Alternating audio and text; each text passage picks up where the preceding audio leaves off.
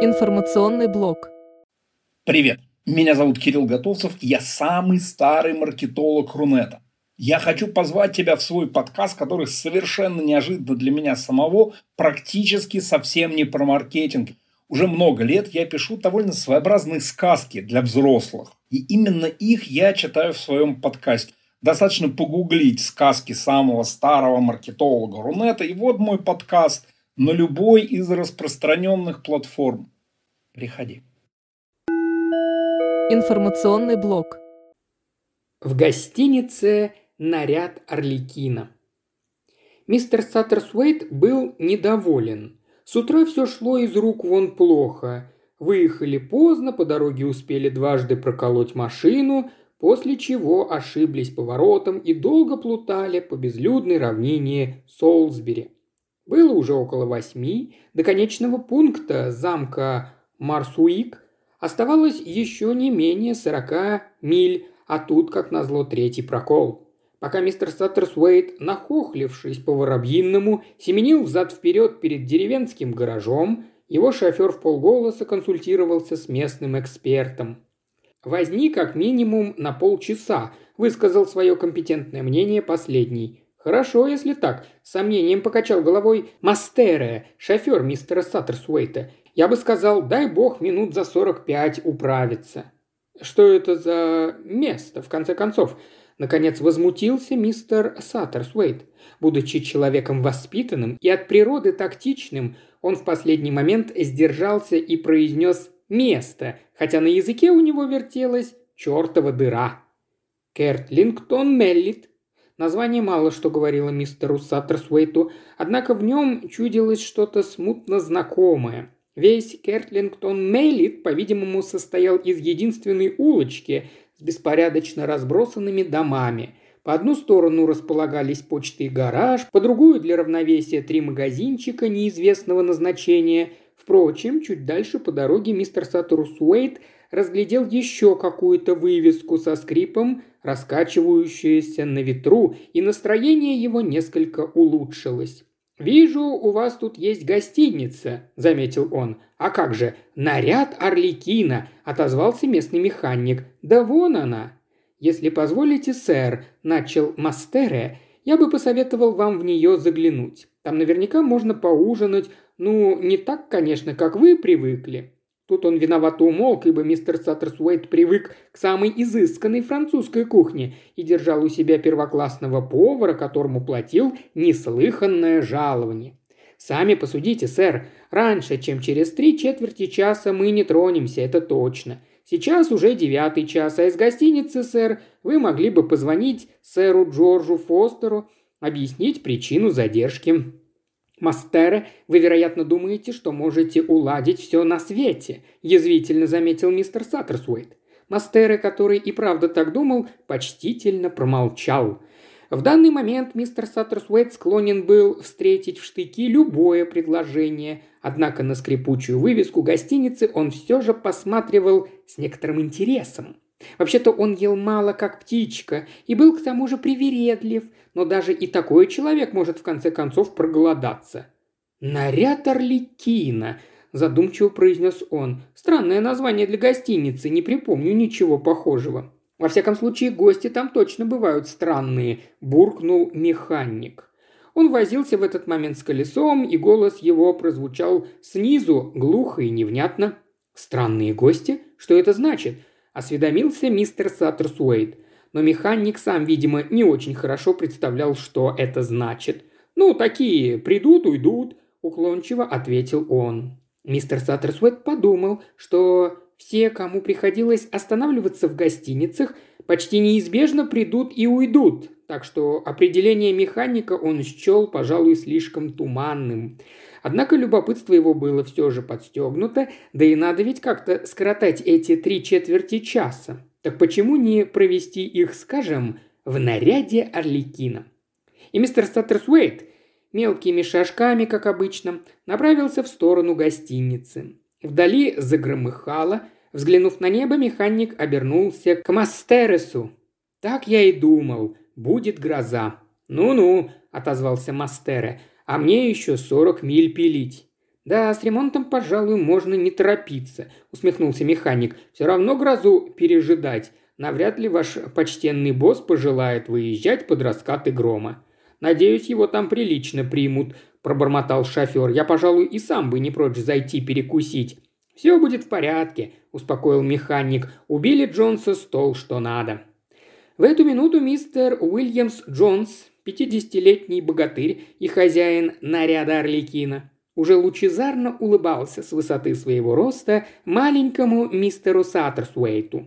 «Сейчас приготовим вам славный кусочек мяса, сэр, да с картошечкой, а сыр у нас просто объеденье. Пожалуйте в столовую, сэр, вот сюда. Народу нынче немного, рыбалка кончилась, господа рыболовы только-только поразъехались. Но ничего, скоро начнется охота, вот тогда опять будет людно. А сейчас пока всего один гость – мистер Кин». Мистер Саттерсуэйт замер на месте. «Кин?» – взволнованно переспросил он. «Вы сказали Кин?» «Ну да, сэр. Он что, ваш друг?» «Что? Ах, да, друг. Разумеется». Мистер Саттерсуэйт трепетал от волнения. Ему даже в голову не приходило, что это может оказаться какой-нибудь другой мистер Кин, просто однофамилец. О нет, это он, тот самый. И туманная фраза механика насчет гостей, которые придут и уйдут, сразу же наполнилась каким-то новым смыслом. Она как нельзя лучше подходила к старому знакомцу мистера Саттерсуэйта. Да и само название гостиницы казалось уже не таким бессмысленным, а наоборот, вполне подходящим. «Надо же!» – повторял мистер Саттерсуэйт. «Какая поразительная встреча! И где? Ведь это мистер Арли Кин, верно?» «Совершенно верно, сэр. Сюда, пожалуйте, сэр. Да вот и он сам».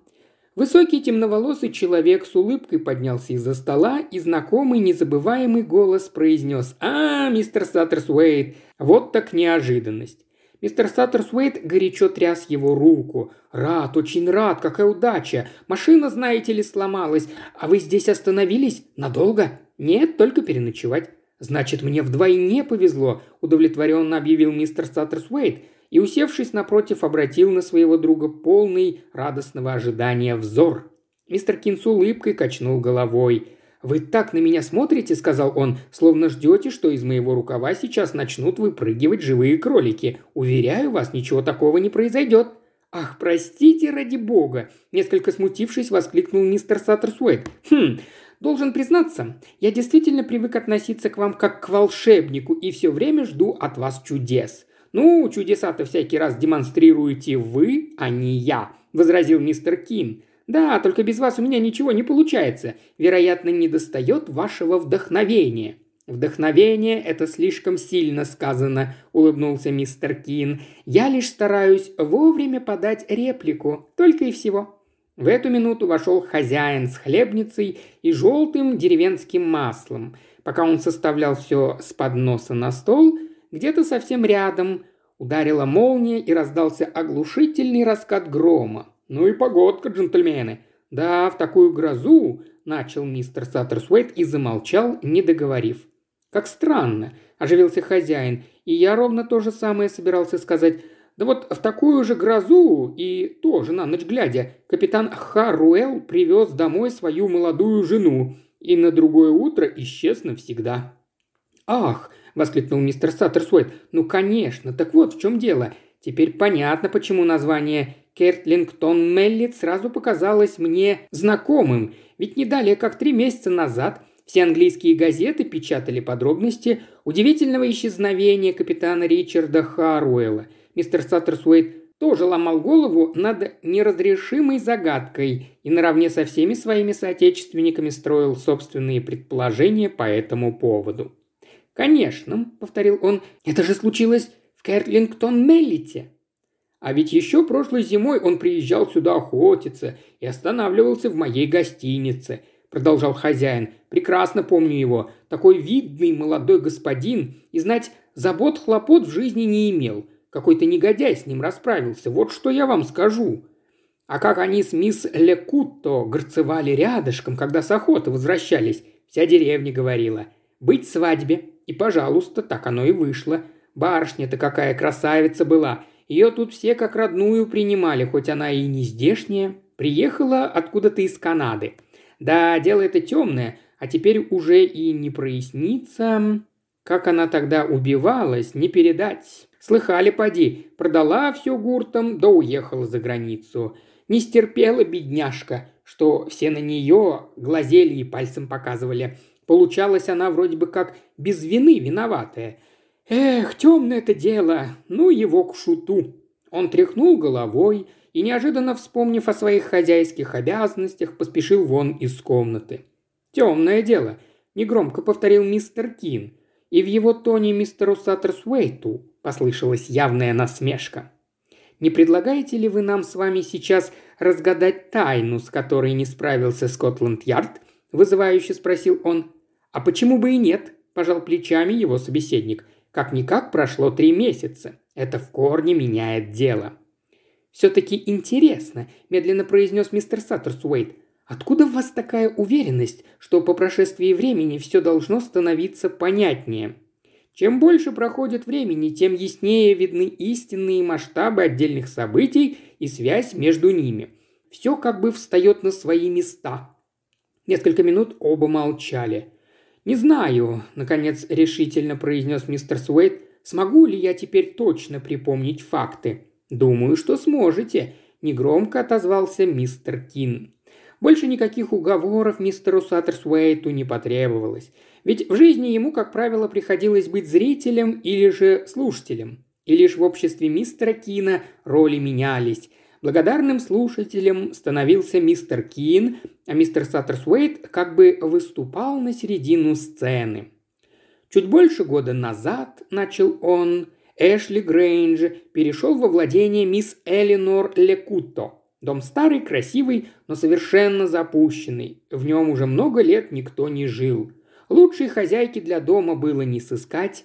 Предки ее, французы, эмигрировавшие в Канаду во время революции, прихватили с собой из Франции бесценную коллекцию произведений искусства, из которых многие можно смело считать национальными реликвиями.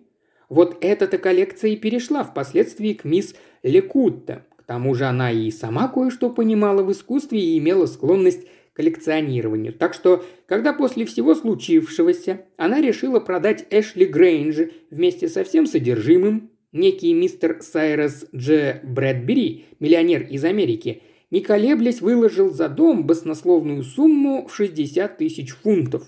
Мистер Саттерсуэйт немного помолчал и, словно оправдываясь, добавил. Правда, эту часть рассказа можно было бы и опустить. Она вообще не имеет отношения к последующей трагедии. Мне просто хотелось передать атмосферу, в которой жила молодая миссис Харуэлл. Атмосфера – это немаловажная деталь, серьезно кивнул мистер Кин. Итак, представим себе юную леди, которой только что исполнилось 23, продолжал рассказчик. Она смуглая, красивая, безупречно воспитана и, не будем забывать, богата. Она сирота. В качестве компаньонки с ней проживает некая миссис Сент-Клер – добропорядочная англичанка с безукоризненной репутацией, однако собственными деньгами Эленор Ликута распоряжается вполне самостоятельно. В охотниках за приданным недостатка нет, где бы она ни появилась, на балу или на охоте, всюду за нею увивается не менее десятка незадачливых женихов. Сватался, говорят, и молодой лорд Лекан, Самая завидная партия в округе, однако сердце красавицы не дрогнуло ни перед кем, во всяком случае, до того момента, пока на горизонте не появился капитан Ричард Харуэлл.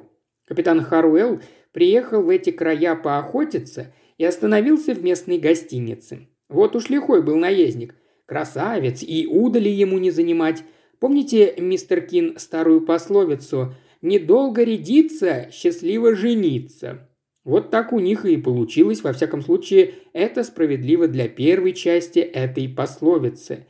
Не прошло и двух месяцев, как Ричард Харуэлл и Эленор Лекута обручились. Еще через три месяца сыграли свадьбу. После венчания молодожены уехали в свадебное путешествие за границу, а по возвращении готовились обосноваться в Эшли Грейнже. Домой они приехали, как уже говорил наш хозяин, поздно вечером, когда на дворе бушевала такая же гроза, как сейчас. Может, в том и впрямь был дурной знак, не берусь судить, но так или иначе, на другой день, рано утром, около половины восьмого, один из садовников, Джон Матиас, видел капитана Харуэла в саду. Капитан с непокрытой головой шел по садовой дорожке и при этом что-то насвистывал. Как видите, полная картина ничем не омраченного счастья. И однако с этой самой минуты, насколько нам известно капитана, Ричарда Харуэла больше никто и никогда не видел. Выдержав эффектную паузу и получив в виде поощрения одобрительный взгляд мистера Кина, мистер Саттерсуэйт продолжал. Его исчезновение поразило всех. Встревоженная жена лишь на следующий день обратилась в полицию, но, как вам известно, полиции так и не удалось разрешить загадку. Зато, наверное, выдвигалось немало версий. О, чего-чего, а версий было предостаточно. Большинство склонялось к тому, что капитан Харуэлл был злодейски убит. Хорошо, допустим, но где же тогда труп? Не мог же он испариться? И каковы мотивы убийства? Капитан Харуэлл, насколько было известно, вообще не имел врагов. Тут он замялся, словно его беспокоило еще какое-то соображение, и он не знал, стоит ли высказывать его вслух. Мистер Кин склонился вперед. «Стивен Грант», – в полголоса подсказал он. «Да, как раз о нем я и подумал», – признался мистер Саттерсуэйт. «Если я правильно помню, этот юноша служил у капитана Харуэлла конюхом и незадолго до того был уволен с работы за какую-то ничтожную провинность. На другое утро после возвращения молодоженов Стивена Гранта видели в окрестностях Эшли Грейнджа. Никаких объяснений по этому поводу так от него и не добились. Подозревая, что он может быть причастен к исчезновению капитана Харуэлла, полиция задержала его. Но серьезных улик против Гранта не нашлось, и в конце концов его отпустили. Разумеется, капитан Харуэлл обошелся с ним круто, и он мог иметь на бывшего хозяина зуб, но разве это мотив для убийства? Думаю, полиция просто сочла своим долгом хоть что-нибудь предпринять. Ведь, как я уже говорил, капитан Харуэлл вообще не имел врагов. Насколько было известно, напомнил мистер Кин. Мистер Саттерсуэйт одобрительно кивнул. Мы как раз к этому подходим. А что, собственно, было известно о капитане Харуэле? Когда следователи из Скотланд-Ярда попытались навести справки, они наткнулись на поразительное отсутствие каких бы то ни было сведений. Кто такой Ричард Харуэлл? Откуда он взялся? Словно свалился с неба. Все видели, что он прекрасный наездник, видели, что не беден, но это и все. Никто в Керлингтон-Меллите не удосужился разузнать о нем побольше. У самой мисс Лекута ни родителей, ни опекунов, никого, кто взялся бы проверить состояние дел ее жениха. Так что сама себе хозяйка. У полиции даже сомнений не возникло. Известное дело, богатая невеста и самый обыкновенный проходимец, все ясно. Все да не все. Родителей и опекунов у нее действительно не было, но зато в Лондоне ее интересы представляла весьма уважаемая адвокатская контора. Показания адвокатов еще больше обескуражили следствие. Оказывается, Эленор Лекута сразу же пожелала перевести на своего будущего супруга довольно крупную сумму, но тот отказался, заявив, что и сам вполне обеспечен. И действительно, как потом выяснилось, из Жониных денег он не взял ни гроша. Все ее состояние осталось в целости и сохранности. Стало быть, обычное мошенничество отпадает, но может тут кроется какое-то коварство? Вдруг он, к примеру, задумал шантажировать Эленор Ликута в будущем, когда она пожелает выйти замуж за другого или что-нибудь в этом духе. Признаться, такое решение казалось мне наиболее вероятным, вплоть до сегодняшнего дня. Мистер Кин подался вперед, как суфлер, подсказывающий реплику. «До сегодняшнего дня?» «Да, сегодня это объяснение кажется мне уже недостаточным. Неясно, как ему удалось столь бесследно исчезнуть и именно в такой час, в начале рабочего дня, как раз когда вся прислуга расходится по местам. Да еще и без головного убора. Но ведь его видел садовник. Да, садовник Джон Матиас. Я вот думаю, может тут что-то не так? Будь что не так, полиция наверняка бы за это ухватилась, заметил мистер Кин. Да, его неоднократно допрашивали, но он с самого начала до конца повторял одно и то же, да и жена его все подтвердила. Вышел в сад в семь часов, обошел теплицы, сделал там что нужно и вернулся в свой коттедж без двадцати восемь. А в четверть восьмого Слуги слышали, как хлопнула входная дверь. Стало быть, в этот момент из дома вышел капитан Харуэлл. Я, конечно, понимаю, о чем вы сейчас подумали. А вы уверены? сказал мистер Кин. Ну, почти уверен. Да, за это время Матиас вполне успел бы разделаться со своим хозяином, но позвольте, зачем? И куда в таком случае он спрятал труп? Вошел хозяин с подносом. «Джентльмены, извините, что заставил вас так долго ждать». Он водрузил на стол блюдо с огромным куском мяса и целой горой хрустящей жареной картошки. Запах мяса и картошки приятно щекотал ноздри мистера Саттерсуэйта, он заметно повеселел. «Выглядит недурно», — сказал он, — «весьма. А мы тут как раз обсуждаем исчезновение капитана Харуэла. Что стало потом с садовником Матиасом?» «С Матиасом? Кажется, нашел себе место где-то в Эссексе. Тут оставаться не захотел. Кое-кто стал на него косо поглядывать, хотя лично я думаю, что он вообще ни при чем. Принялись за мясом. Сперва мистер Саттерсуэйт, а за ним и мистер Кин. Хозяин, которому, видимо, хотелось поболтать, все не уходил. Мистер Саттерсуэйт не применул этим воспользоваться. «Скажите-ка, а что за человек этот Матиас?» – спросил он. «Ну, средних лет. Раньше, видать, был здоровяк, да совсем его скрутил ревматизм. Вот ведь хворь. Сколько раз он из-за нее отлеживался, ничего в саду делать не мог. Если рассудить, так мисс Эленор только из милости его и держала. Как садовник он уже никуда не годился. От его жены и то больше проку было. Та хоть стряпать могла и все старалась помочь по хозяйству. А она что из себя представляла? Тут же заинтересовался мистер Саттерсуэйт. Ответ хозяина разочаровал его. Ничего особенного, тоже уже в годах, мрачноватая такая, вдобавок еще и глухая. Да я их почти не знал. До того, как все это случилось, они ведь тут пробыли не больше месяца. Хотя раньше он, говорят, был просто чудесным садовником. Привез мисс Эленор прекрасные рекомендации. А что она интересовалась садоводством, негромко осведомился мистер Кин. «Да нет, сэр, не сказал бы. У нас ведь тут как? Иные хозяйки садовникам платят немалые деньги, да еще и сами целыми днями ползают на коленках, в земле ковыряются. Это уж, по-моему, ни к чему. Да Месликута и бывала-то здесь только зимой, в охотничий сезон, а все остальное время проводила то в Лондоне, то на этих заграничных курортах. Там, говорят, французские барышни лишнего шага не ступят, боятся платье заморать. Мистер Саттерсуэйт улыбнулся. «А у капитана Харуэла не было никакой м, дамы?» – спросил он. Даже признав свою первоначальную версию негодной, он все же никак не мог от нее отступиться.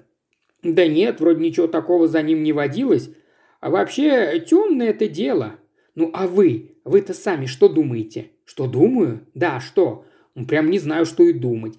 Похоже, как будто прикончили его, но кто, ума не приложу. Лучше я вам, джентльмены, сыру принесу». И он удалился тяжелыми шагами, прихватив с собой пустую посуду. Гроза, начавшая было утихать, вдруг разразилась с новой силой. Слепящая молния прорезала небо и немедленно раздался оглушительный гром. Мистер Саттерсуэйт так и подскочил на стуле. Еще не стихли последние раскаты, а в комнату уже входила рослая девушка с обещанным сыром на подносе. Она была высокая, темноволосая и привлекала внимание некой печальной красотой. Явное сходство с хозяином гостиницы выдавало в ней его дочь. «Добрый вечер, Мэри», – сказал мистер Кин. «Ну и гроза сегодня». Девушка кивнула. «Терпеть не могу эти грозы, особенно под вечер», – пробормотала она. «Что, грома боитесь?» – сочувственно улыбнулся мистер Саттерсуэйт. «Грома? Вот еще, ничего я не боюсь. Но сколько же можно, чуть только где загромыхает, опять все кругом раскудахтались, надоели, ей-богу. Первый, конечно, папа. А помните, вот в такую же грозу капитан Харуэлл. И пошло-поехало. Да вы сами слышали. Она обернулась к мистеру Кину. Ну скажите, что толку без конца все это пережевывать? Что, нельзя оставить прошлое в покое? Прошлое только тогда прошлое, когда оно уже прошло, сказал мистер Кин. А эта история, что же, по-вашему, не прошла, что ли? Может, ему попросту исчезнуть захотелось? С господами такое бывает иногда.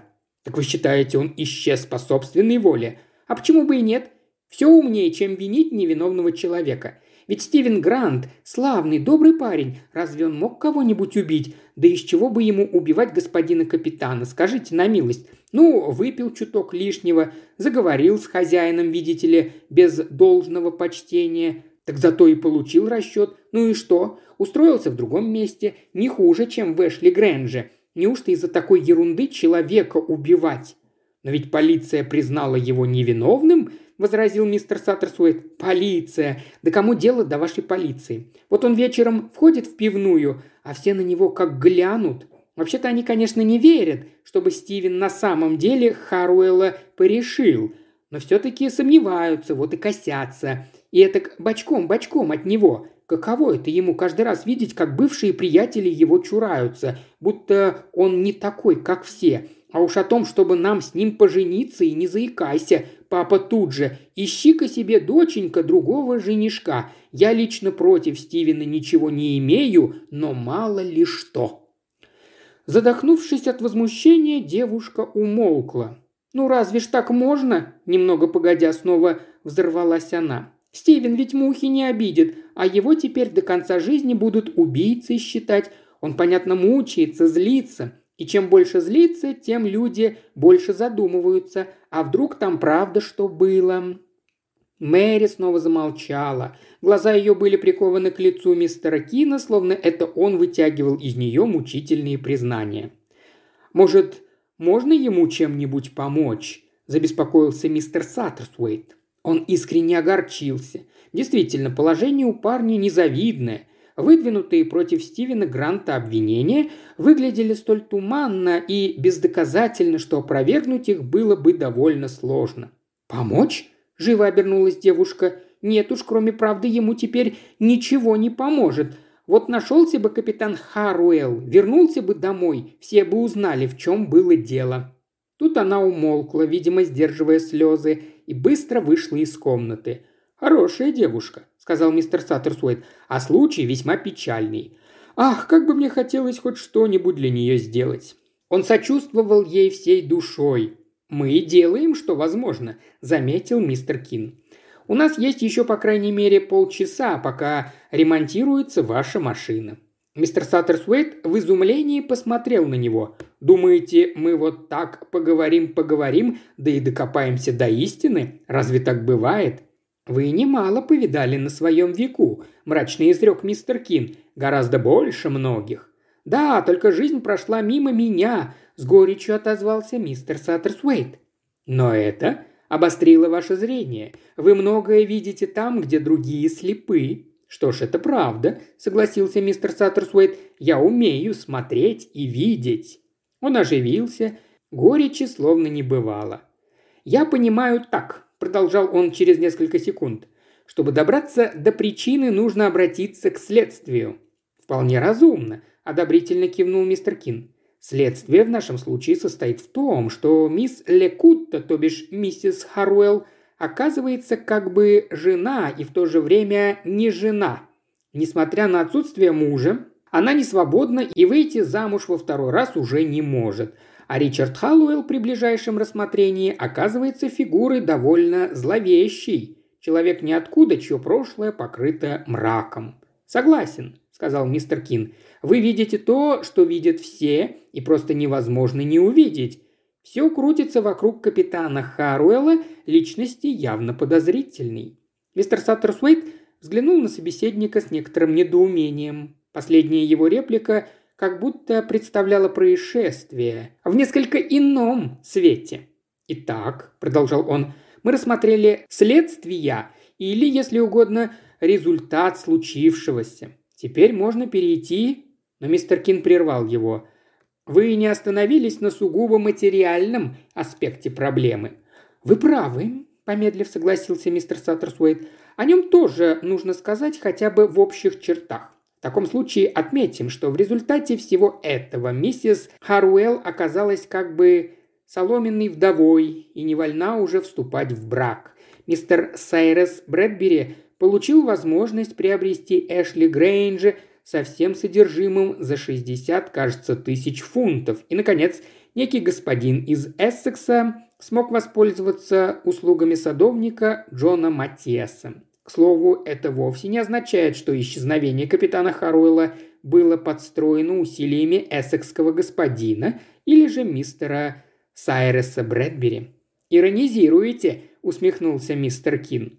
Мистер Саттерсуэйт подозрительно взглянул на него. «Но вы же не станете спорить?» «Нет-нет, разумеется, не стану», – заверил его мистер Кин. «Это было бы глупо». Итак, что дальше? Попробуем на некоторое время вернуться к тому роковому дню. Представим, что все это случилось, скажем, сегодня утром. О нет, улыбаясь, перебил мистер Кин. Если уж воображать, что нам подвластно само время, то лучше будет направить его течение еще дальше. Положим, исчезновение капитана Харуэлла произошло сто лет назад, и что мы с вами оглядываемся на минувшее из 2025 года. «Странный вы человек», – удивленно произнес мистер Саттерсуэйт. «В прошлое верите, а в настоящее нет. Почему?» Недавно вы употребили одно замечательное слово «атмосфера». Так вот, в настоящем атмосфера не ощущается. Что ж, может и так, задумчиво проговорил мистер Саттерсуэйт. Да, пожалуй, так оно и есть. Настоящее, как правило, воспринимается слишком конкретно. «Хорошо сказано», – сказал мистер Кин. Мистер Саттерсуэй кокетливо раскланялся. «Вы мне льстите». «Окинем же вздором из будущего весь год, но не текущий. Это, пожалуй, было бы пока сложновато. А скажем, прошлый», – продолжал мистер Кин. «Как бы вы с вашим умением найти точное слово определили прошлый год?» Мистер Саттерсуэйт на некоторое время задумался. Все-таки он дорожил своей репутацией. «Если XIX век был наречен впоследствии веком мушек и пудры», – сказал он, – то, думаю, 1924 справедливо было бы назвать годом кроссвордов и воров-домушников. «Неплохо», – одобрил мистер Кин. «Но вы, вероятно, имеете в виду Англию, а не всю Европу.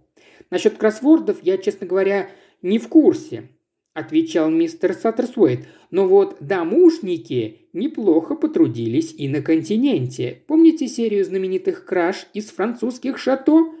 Вор-одиночка со всем этим ни за что не справился бы. Чтобы попасть внутрь, преступникам приходилось выполнять головокружительные трюки. Поговаривали, что тут орудовала целая труппа акробатов. Мать, сын и дочь Кландини. Кстати, однажды я видел их на сцене. Поразительное зрелище. Потом они загадочным образом куда-то исчезли, однако мы удалились от предмета нашего разговора. «Не очень», – возразил мистер Кин, – «всего лишь перебрались через Ла-Манш». «А где, по словам нашего хозяина, французские барышни лишний шаг боятся ступить?» – засмеявшись, добавил мистер Саттерсуэйт. Повисшая вслед за его словами пауза показалась странно многозначительной.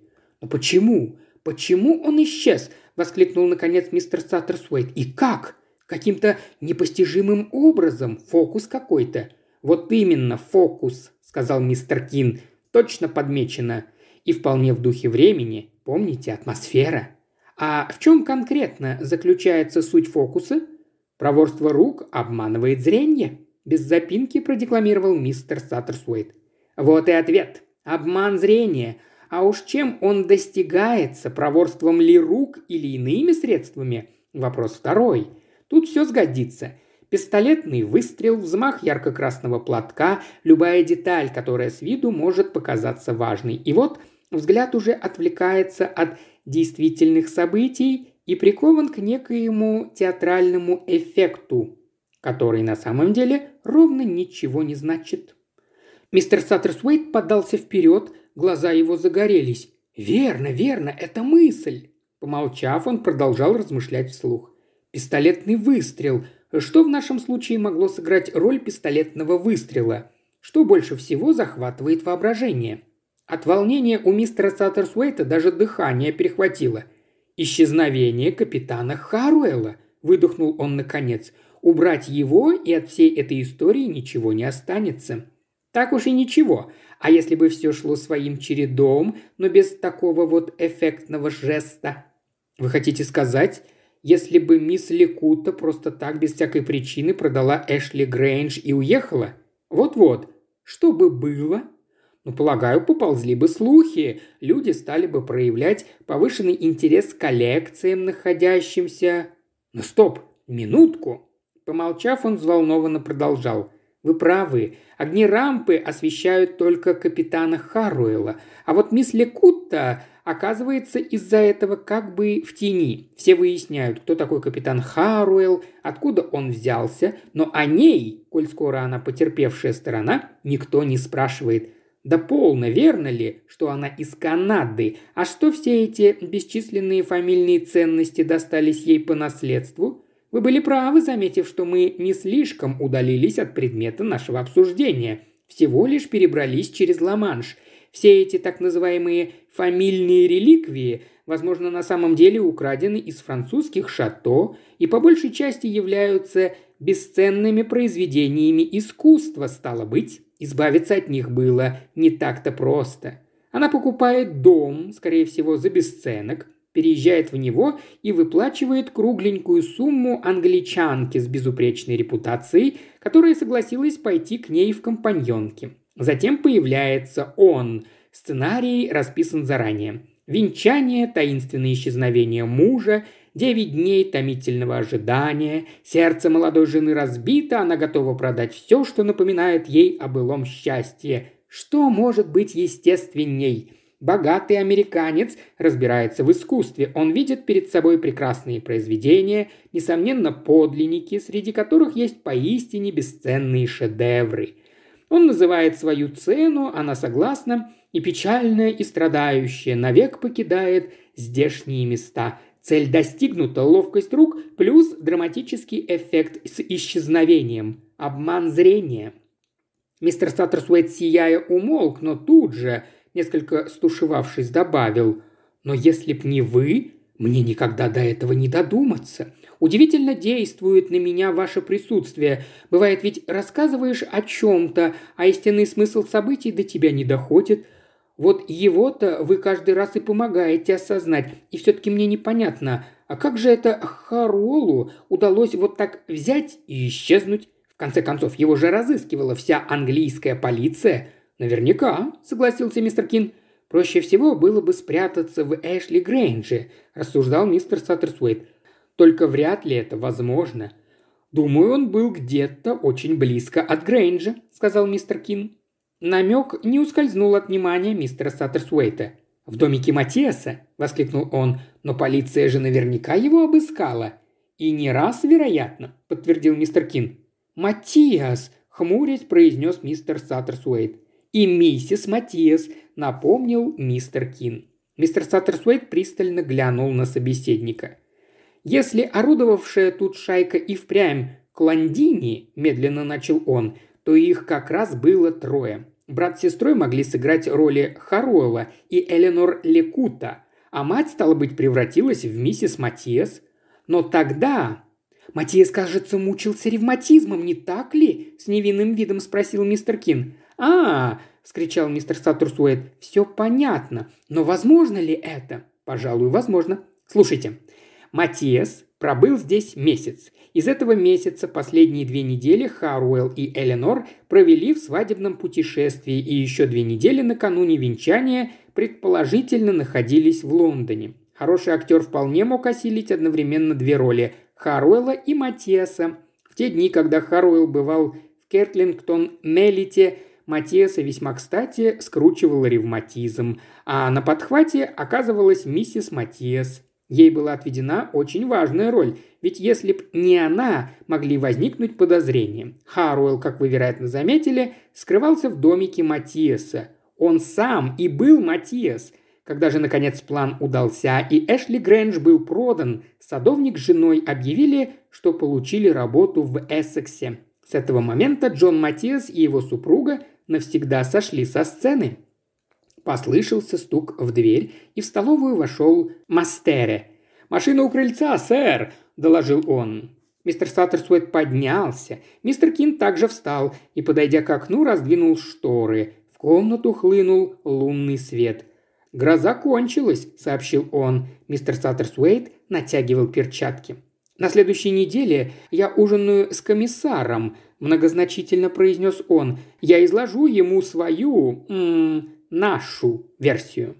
Ее нетрудно будет проверить, сказал мистер Кин. «Стоит только сравнить коллекции с Эшли Грейнджа со списком, полученным от французской полиции и...» «Да», — согласился мистер Саттерсуэйт, — «не повезло, конечно, мистеру Брэдберну, но что поделаешь?» «Будем надеяться, что он переживет утрату», — заметил мистер Кин. Мистер Саттерсуэйт протянул на прощание руку. «До свидания», – сердечно сказал он. «Не могу передать, как я рад нашей неожиданной встрече. Вы, кажется, завтра уезжаете. Возможно, даже сегодня. Я уже закончил здесь все свои дела. Что ж, ходить туда-сюда, таков мой удел».